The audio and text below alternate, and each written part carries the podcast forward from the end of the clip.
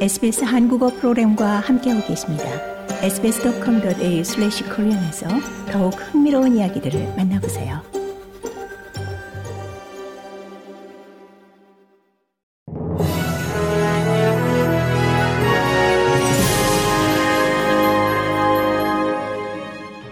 (2023년 10월 30일) 월요일 오후에 SBS 한국어 간추린 주요 뉴스입니다.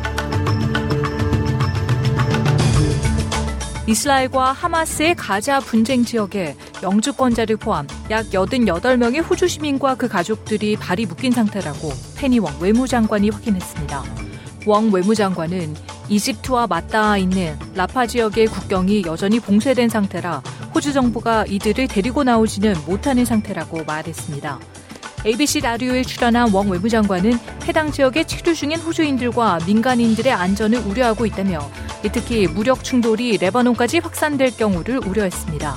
그러면서 레바논에 체류 중인 호주인들에 대해서도 아직까지 민간 항공기가 운항하고 있을 때 대피할 것을 적극 권고했습니다. 아만다 리시 월스 사회서비스 장관이 호주에게 있어 중요한 무역 파트너인 중국과 특정 주요 이슈에 대해서 의견을 달리하는 것을 두려워하지 않는다고 말했습니다. 이와 같은 발언은 오는 주말 베이징, 상하이 중국 순방길에 오르는 앤소니 알바니지 연방 총리가 시진핑 중국 국가주석과 회담을 가지기 불과 며칠 전에 나왔습니다. 호주 연방 총리가 중국을 방문하는 것은 7년 만에 처음입니다. 리시 월스 장관은 채널7에 출연, 알바니지 연방 총리의 중국 방문은 호주와 중국, 양국의 관계를 안정화시키기 위해 중요하다고 강조했습니다. 생활비 압박으로 고통받고 있는 수천 명의 주민들을 연방정부가 구제해야 한다고 브리짓 맥켄지 국민당 상원의원이 말했습니다. 호주 최대의 대목인 크리스마스를 몇 주 앞둔 지금 소매업체들은 시민들이 일상 지출을 감당하기 위해 추가적인 지출을 줄여야만 하므로 판매가 예전 같지 않을 것이라고 우려하고 있습니다. 맥켄지 상원의원은 채널7에 출연, 정부는 소비자들을 지원하기 위해 어려운 결정을 반드시 내려야 한다고 주장했습니다. 그러면서 현 정부는 어려운 결정을 내리지 않고 국민 투표에 4억 5천만 달러를 쓴 것을 봤다라고 강조했습니다.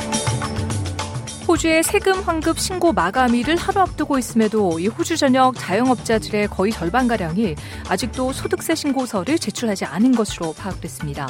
회계 및 세법 전문 자동 도구인 헨리가 호주인 500명을 설문조사한 결과 사업자 47%는 아직 소득세 신고서를 접수하지 않았고 27%는 아무런 준비도 시작하지 않았다고 답했습니다.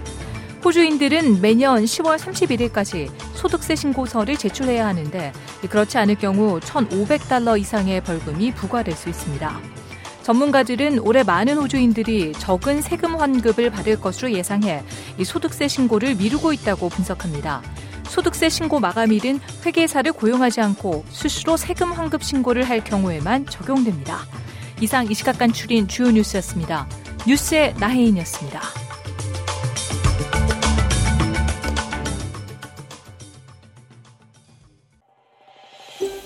더 많은 이야기가 궁금하신가요? 애플 포드캐스트, 구글 포드캐스트, 스포티파이 또는 여러분의 포드캐스트를 통해 만나보세요.